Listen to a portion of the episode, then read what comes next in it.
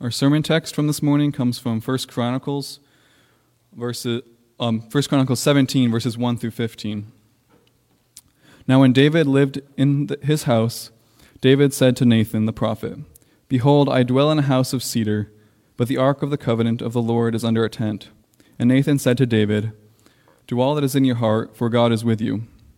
But that same night the word of the Lord came to Nathan Go and tell my servant David, Thus says the Lord, It is not you who will build me a house to dwell in. For I have not lived in a house since the day I brought up Israel to this day, but I have gone from tent to tent and from dwelling to dwelling. In all places where I have moved with all Israel, did I speak a word with any of the judges of Israel, whom I commanded to shepherd my people, saying, Why have you not built me a house of cedar? Now, therefore, thus shall you say to my servant David, Thus says the Lord of hosts, I took you from the pasture, from following the sheep, to be prince over my people Israel. And I have been with you wherever you have gone, and have cut off all your enemies from before you. And I will make for you a name, like the name of the great ones of the earth. And I will appoint a place for my people Israel, and will plant them, that they may dwell in their own place, and be disturbed no more.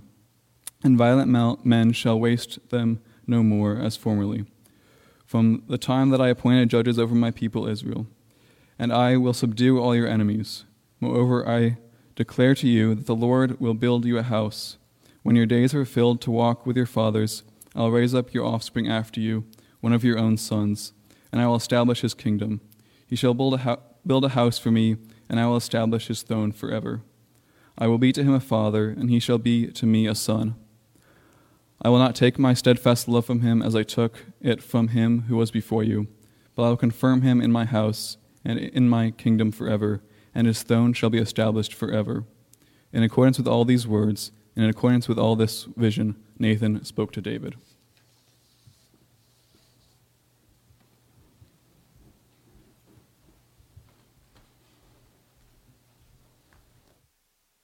Please pray with me.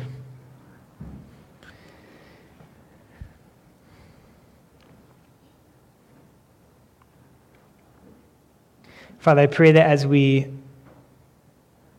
as we look at your word that we'll feel the weight of eternity.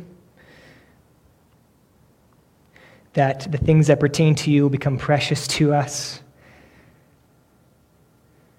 That we'll consider all a loss compared to the glory of knowing Christ our King, who left his heavenly throne and he pursued people like us, and he died for our sins that we might have life forever. May that sing in our hearts this morning. We offer our praise and our thanks all to you. In the name of your Son, Jesus Christ. Amen. Everyone loves a vacation. Some of us work for vacation. And here's the ironic thing is, is we all love vacations, but in this room, we probably all have very different ideas when we think of what is a vacation. So if you're more of a outdoorsy, kind of adventurous type, you think, man, a week in the pristine woods, just a backpack and a tent. And other people are thinking that sounds like misery. No, no, no. It's a Caribbean vacation or a cruise, a Disney cruise, for instance, where all my food is provided. Or some might be a, a fishing trip to a lake or a you know, weekend away at a farm. We all have different ideas of what that might look like, but the purpose of a vacation is still going to be the same, right? Like we go on vacations because we want to rest, we want to relax, we want to kind of get away from our, our, our regular routines and come back refreshed. We've probably all had this experience where we go on a vacation, and that's the goal.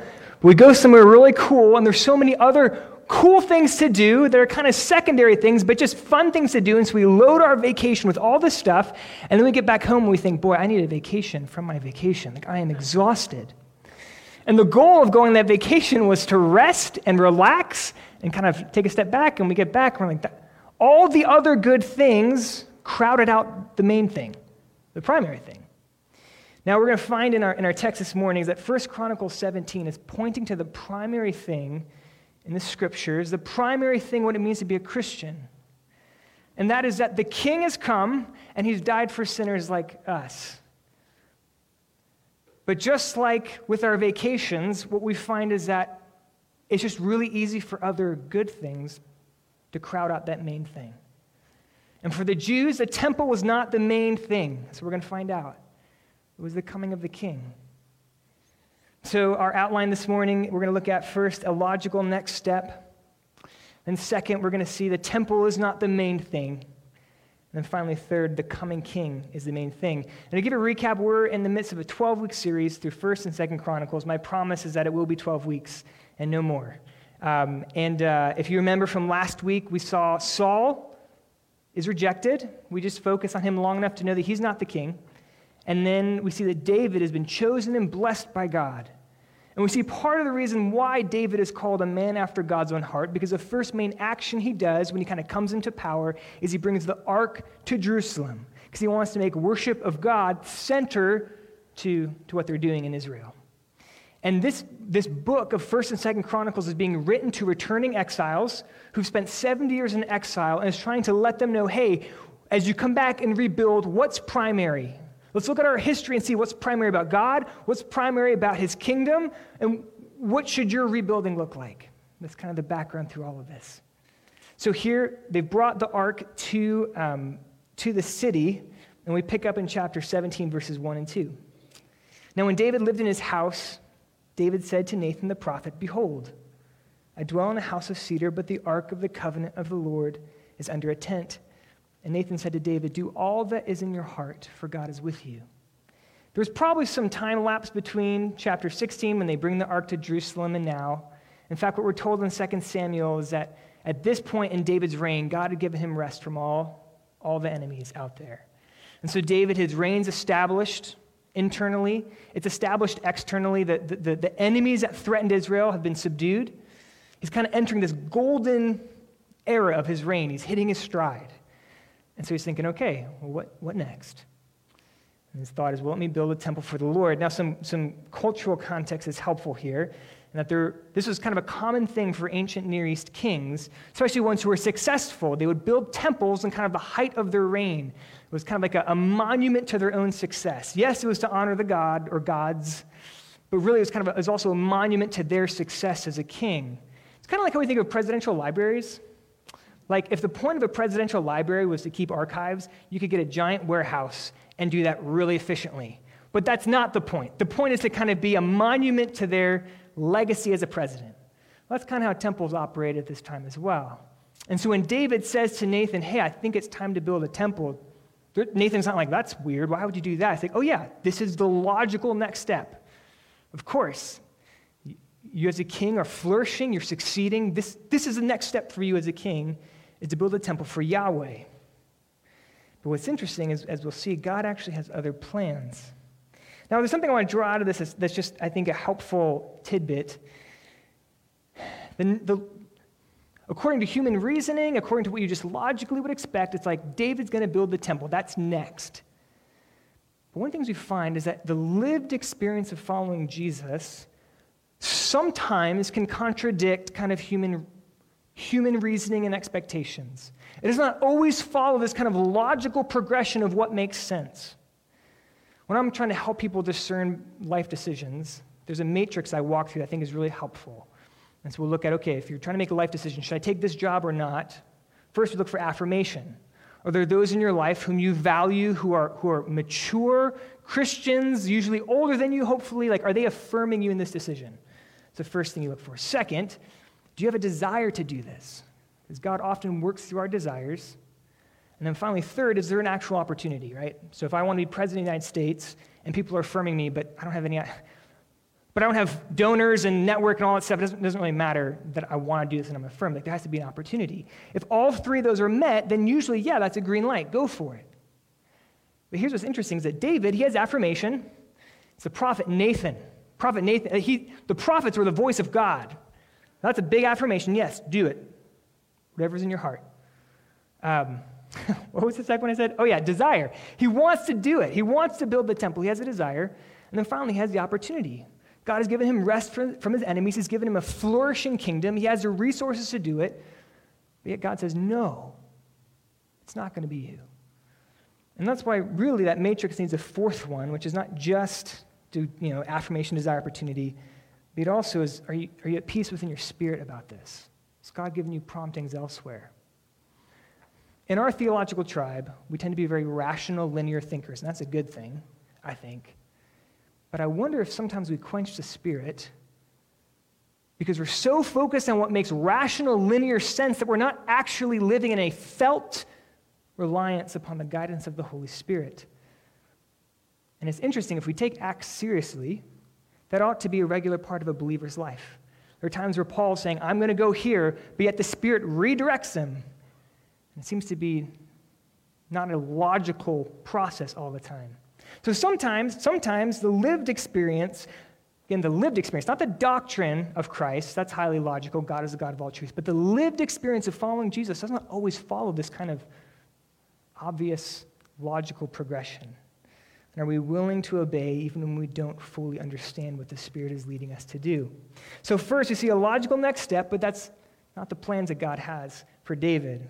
Moving to our second point the temple is not the main thing. Look at verses 3 to 6. But that same night, the word of the Lord came to Nathan Go and tell my servant David, Thus says the Lord, It is not you who will build me a house to dwell in for I have not lived in a house since the day I brought up Israel to this day. But I have gone from tent to tent, from dwelling to dwelling. In all places where I have moved with all Israel, did I speak a word with any of the judges of Israel, whom I commanded to shepherd my people, saying, Why have you not built me a house of cedar? So David desires to do this, but, but God says, No, David. But here's the thing he, God doesn't say there won't be a temple. God does desire a temple to be built at some point, but he says, David, it's not going to be you. Now we find out later in 1 Chronicles 22, verse 8, why. David is recounting a conversation he had with God where God said, You shall not build my house, build a house to my name, because you have shed so much blood before me on the earth. Not, this is really interesting. This, is just very much, very much a side point. But David obeyed God in being a king and he defended and delivered Israel from the surrounding nations. Yet that bloodshed made him disqualified to build the temple. I don't want to build a mountain out of a molehill here, but we do have to be careful how we read the Old Testament. Because when we see stories, we have to, we have to, dis- to distinguish between what's descriptive, so what's just being described in the story, and what's actually prescriptive, what's given to us for an example. So the fact that the Israelites wore sandals, that's descriptive. It is not a, a, an example of, well, we as God's people must wear sandals. But there are other parts that are obviously prescriptive. They're telling us, hey, this is what God desires for you. And sometimes, living in a fallen world, we find ourselves in situations where there doesn't seem to be a fully righteous alternative. Classic example is Nazi Germany. You're hiding Jews. The Gestapo comes to your front door and says, Give us the, you know, are, are you hiding Jews? You have two options. You can either lie, that's a sin, or you can give up the vulnerable, that's also a sin. This is part of the complexity of living in a fallen world. And so David delivers a people from people who, God people from other people who want to crush and kill them. Well, that was never in God's plan to have humanity in violent opposition towards each other. So, anyways, we want to be careful when we look at the violence in the Old Testament as if, oh, that is, that, that's like prescriptive for what we should want and do. There's, I just don't think there's any room for, for kind of war hawkism within Christianity. I'm no pacifist. But, anyways, this is a very much a side note, which I thought was really interesting, maybe too much for us. But, anyways, interesting side note. But it won't be David. He's not going to want to build the temple. And again, that first Chronicles 22 8, that comes later. But what this text focuses on of why it won't be David is two different reasons. First, because a temple was not necessary for God. Look at verse 5 again. For I have not lived in a house since the day I brought up Israel to this day, but I've gone from tent to tent, from dwelling to dwelling. Was like, look, in the ancient Near East, again, it was very common for gods to have temples. And for many of these gods, the temples were necessary to give the gods a place to live. When we look at the records that survive of, of kind of pagan religions and ancient Near East gods, or you look at the kind of Greek pantheon or the Roman pantheon, the gods that they worshiped looked a whole lot like people. Just people really powerful. almost like kind of like we think of like the Marvel cinematic universe. They're almost like superheroes. And so we got the same kind of pettiness and divisiveness and violence that you get in humans. They just were a lot more powerful. And similarly, God's actually needed the temples, and, and, and, and they needed to actually have sacrifices to feed them. And so, what God is saying to David is look, I am not like those other gods. I am not a God who's made in your image. You are made in my image. And what that means is, I don't need you. You need me, David. I don't need a temple. I've been, I've been fine for 400 years. The arks existed for 400 years, and we've been fine. I don't need you to build me a temple. It's not necessary.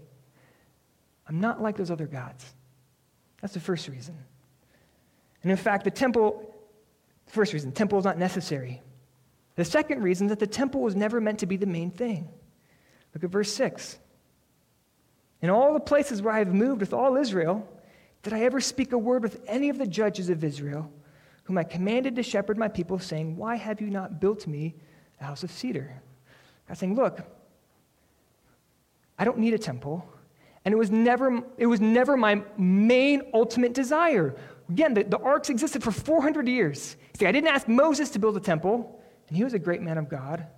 Didn't ask any of the judges. It was never my main desire. And again, God does desire a temple to be built. It's not an unimportant thing. In fact, it would be a very important thing in the kind of story of salvation for that time, but it, was, it wasn't even meant to be permanent. And that's why in John 4, Jesus, speaking to the Samaritan woman, says, Woman, believe me. The hour is coming when neither on this mountain nor in Jerusalem, referring to the temple in Jerusalem, will you worship the Father, but the hour is coming and is now here when true worshipers will worship the Father in spirit and truth.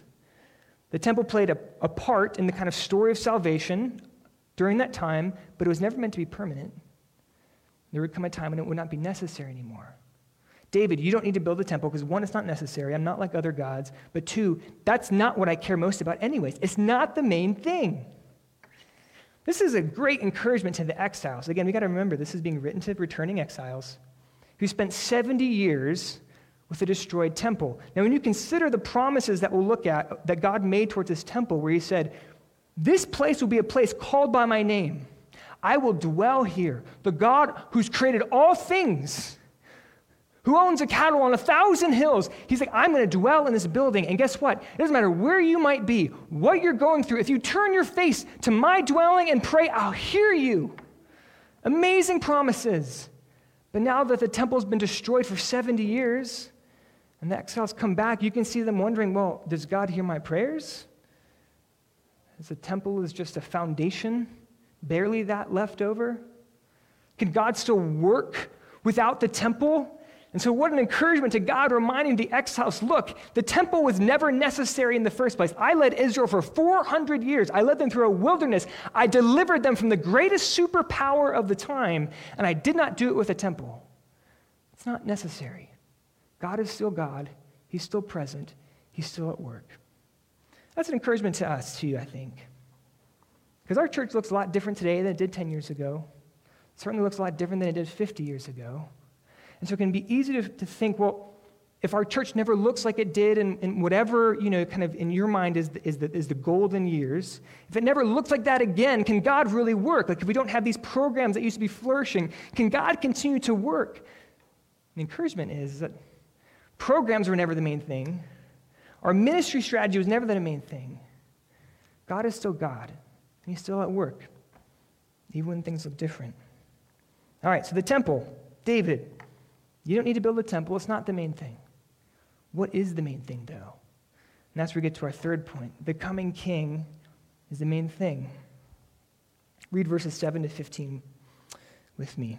Now, therefore, thus shall you say to my servant David, Thus says the Lord of hosts, I took you from the pasture and from following the sheep to be prince over my people Israel. And I've been with you wherever you have gone, and I've cut off all your enemies before you, and I will make for you a name like the name of the great ones of the earth. And I will appoint a place for my people Israel, and will plant them, that they may dwell in their own place and be disturbed no more. And violent men shall waste them no more as formerly. From the time that I appointed judges over my people Israel, and I will subdue all your enemies. Moreover, I declare to you that the Lord will build you a house when the days are fulfilled to walk with your fathers, I will raise up your offspring after you, one of your own sons, and I will establish his kingdom. He shall build a house for me, and I will establish his throne forever. I will be to him a father, and he shall be to me a son. And I will not take my steadfast love from him as I took it from him who was before you. But I will confirm him in my house and in my kingdom forever, and his throne shall be established forever. In accordance with all these words, in accordance with all this vision, Nathan spoke to David. David thinks the temple is this next necessary, logical step, but no, God's saying there's something more primary than a temple. David, the temple is not primary. What's primary is your dynasty. What's primary is one who will come from your lineage. That's what's primary. Now, it's interesting when we read this. This is what we come to the main theme of the scriptures. And what that means is we come to the main theme of what it means to be a Christian. This is what holds the Old Testament, written 1500 to 2000 years before the New Testament, what holds it all together is this promise that God makes to David about his son or his descendant. Because what we see when we look at this, when we look at this promise, it, it, it, we, we kind of want to look at it as if we're using bifocals. Um, if you know what those are, like the glasses where, um, you know, so if you, if you can't see distance, so you wear glasses, but then you try to read, you can't, you can't do it. So they'll create bifocals, which have a little part of the glass that lets you see close, and the rest lets you see distance. And that's kind of how we want to read this promise. Some of it applied to David's literal son, Solomon. But there are also parts of the promise that clearly were not fulfilled in Solomon, and those are the ones that are looking down the line, looking 900 years later towards the King, Jesus Christ. So let's look at the promises, and we'll, and we'll try to decipher which ones were fulfilled in Solomon and which ones were actually pointing forward to Jesus Christ. So the promises first were that, and you can look in 11:15, God promises David, "You're going to have a son, and I'll establish his kingdom." And the son will be the one who will build the temple. Again, God is not saying, I don't want a temple. He's just saying, it's not going to be you, and it's not the most important thing. Your son will build this temple. And your son will have a throne that will last forever. And then lastly, he says, I'm going to have a unique relationship with your son. I will be a father to him, and he will be my son. Now we see a lot, some of this was fulfilled in Solomon. So first, Solomon, well, David did have a son, and his kingdom was established, Solomon. Now, that, wasn't, that, we, that couldn't be assumed. because when Solomon was being anointed or ordained as king, or whatever, you know, I think it was anointed, that's how they called it, he had competition. He had a brother who was trying to usurp the throne as well, and he was gaining a following. He even had Joab, the commander of the armies, join him. And so it was no sure guarantee that Solomon would be king, but yet God established him as king and gave him great success and, and, and, and, and and well being.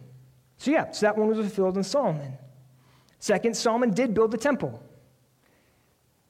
That was fulfilled in Solomon.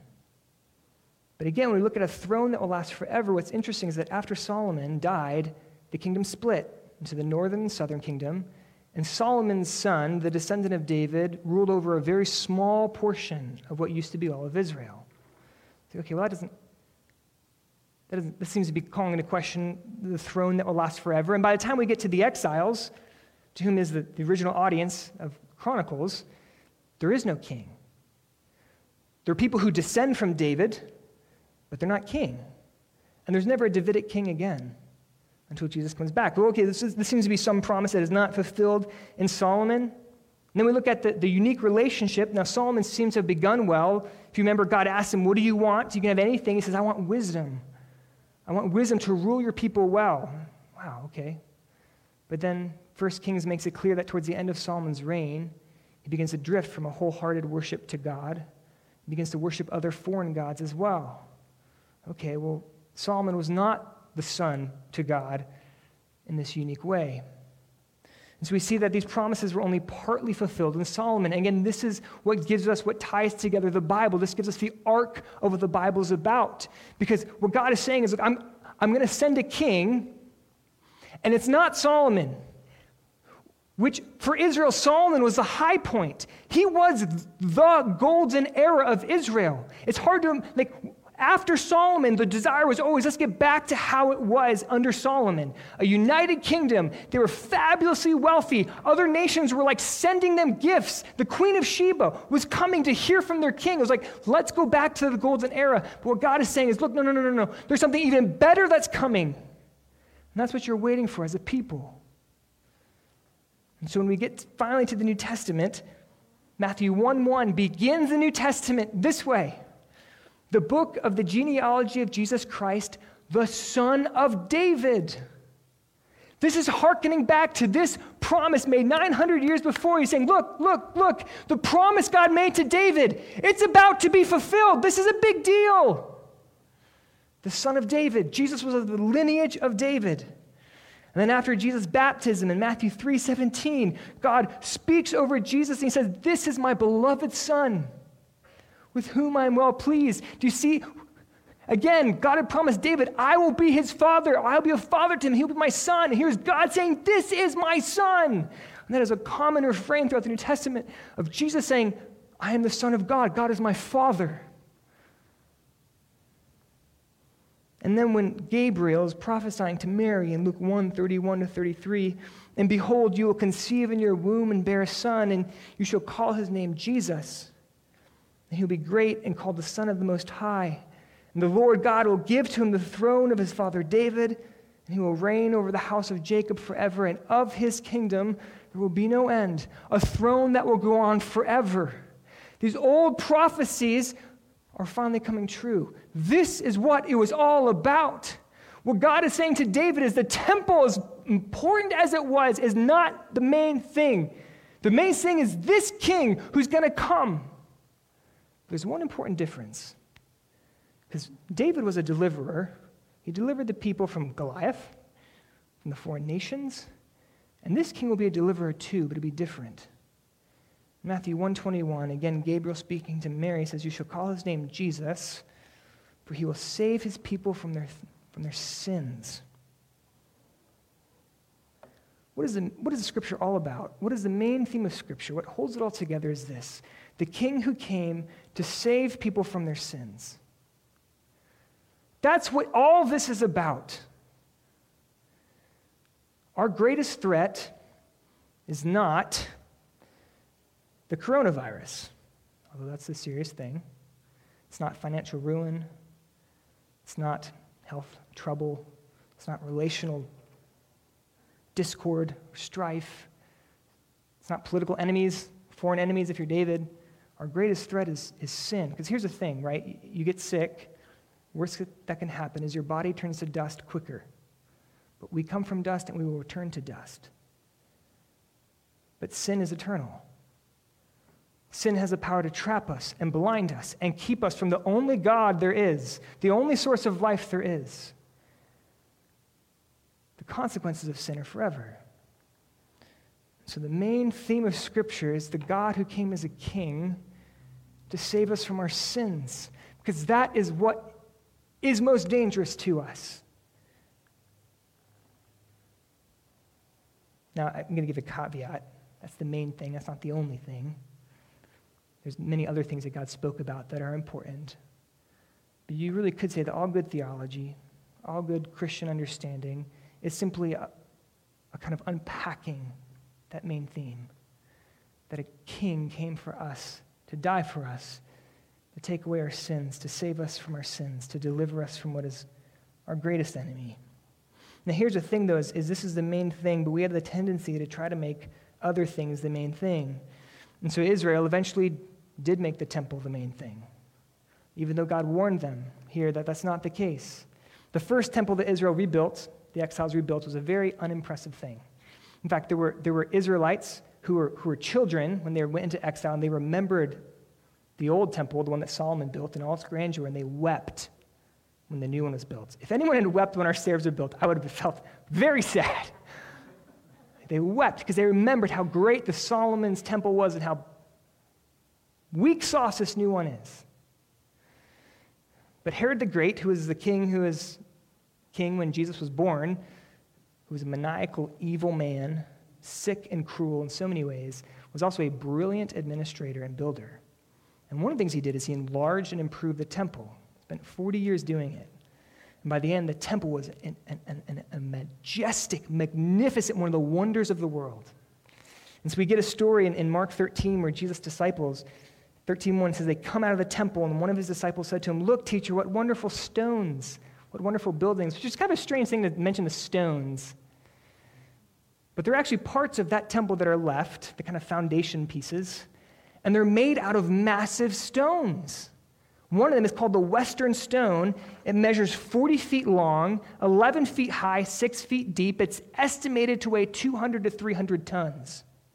Now, before the day of mechanization, when you could bring a whole bunch of cranes out there, like you were moving this by pulleys and ropes and human strength, it was, a, it, was a, it was an architectural wonder. How do they do this? But Jesus tells them right after that, He says, Do you see these great buildings? There will not be left here one stone upon another that will not be thrown down. By the time Jesus came, the temple had become the main thing. It was impressive, majestic, amazing, pristine, impressive, and the hearts of the people were dead. It was so beautiful and impressive on the outside, inside it was rotten to the core. And so finally, when the king, who is the main thing, came, they didn't recognize him because they're so taken up with all these secondary things. And we know of churches like that. They look incredible on the outside and the inside. They're just dead. It's not the main thing. I'm curious, what are you tempted to make the main thing? We don't have a temple, but we're all tempted to take secondary things that are good things usually and make them main things. When you think of Christianity, is it, is it primarily about just moral living, being a better person, living a holy life before God. Important, absolutely, but not the main thing. Right? The Bible is not a manual for the righteous, it's good news for the sinner. Do you get the difference? It's not a manual of how to live well for those who got it together. It's a proclamation to those who are dead in their sins that there's good news for them. There's salvation in Jesus Christ, the King who died. That's a massive difference. Similarly, the Bible main thing is not about giving biblical dating advice. It's not about giving the biblical way to exercise. I'm sure there's a book on you know, seven biblical principles of, of uh, you know, Christian exercise. And when you look at the, the top selling Christian books, that's like what they focus on all these secondary things. And some of them are not even, I, mean, I, I don't think we can faithfully read the Bible and come up with the seven principles of godly exercise. I just don't think that's there. But here's the difficulty is when these secondary issues are genuinely important. Like we all recognize, okay, exercise is not the main thing. That's the silly example, Mike. But when those secondary issues are actually really important. And right now, as Christians, we're confronted with all kinds of issues. And people are telling us Christians need to think hard about this, and this is a gospel issue, or it, it flows from the gospel, or it's centrally important. And oftentimes, they are really, really important. But they're still not the main thing. The main thing is the king who came to take away the sins of the world. And, and that does not minimize the importance of other things, but if we don't keep that the main thing, what ends up happening when we, when we come to these issues, whatever they may be, we either do one of the other, do one of, of either. We either just blindly oppose it, or we blindly align ourselves with it. But if we keep the main thing the main thing, then we can be salt and light which is what Christ calls us to be. The main thing is Jesus Christ the King who is crucified for sinners. I'm reading a biography on John Wesley, and he has a letter that he wrote to one of his itinerant preachers. And it's just it's stuck with me. He says, Give me 100 preachers who fear nothing but sin, desire nothing but God. And I care not a straw whether they be clergymen or laymen. Such alone will shake the gates of hell and set up the kingdom of heaven on earth. He says, Give me 100 preachers who keep the main thing the main thing, and then see how Satan quakes and see how God advances his kingdom. What does God want from us, the church? Vine Street Baptist Church. We're not a huge church.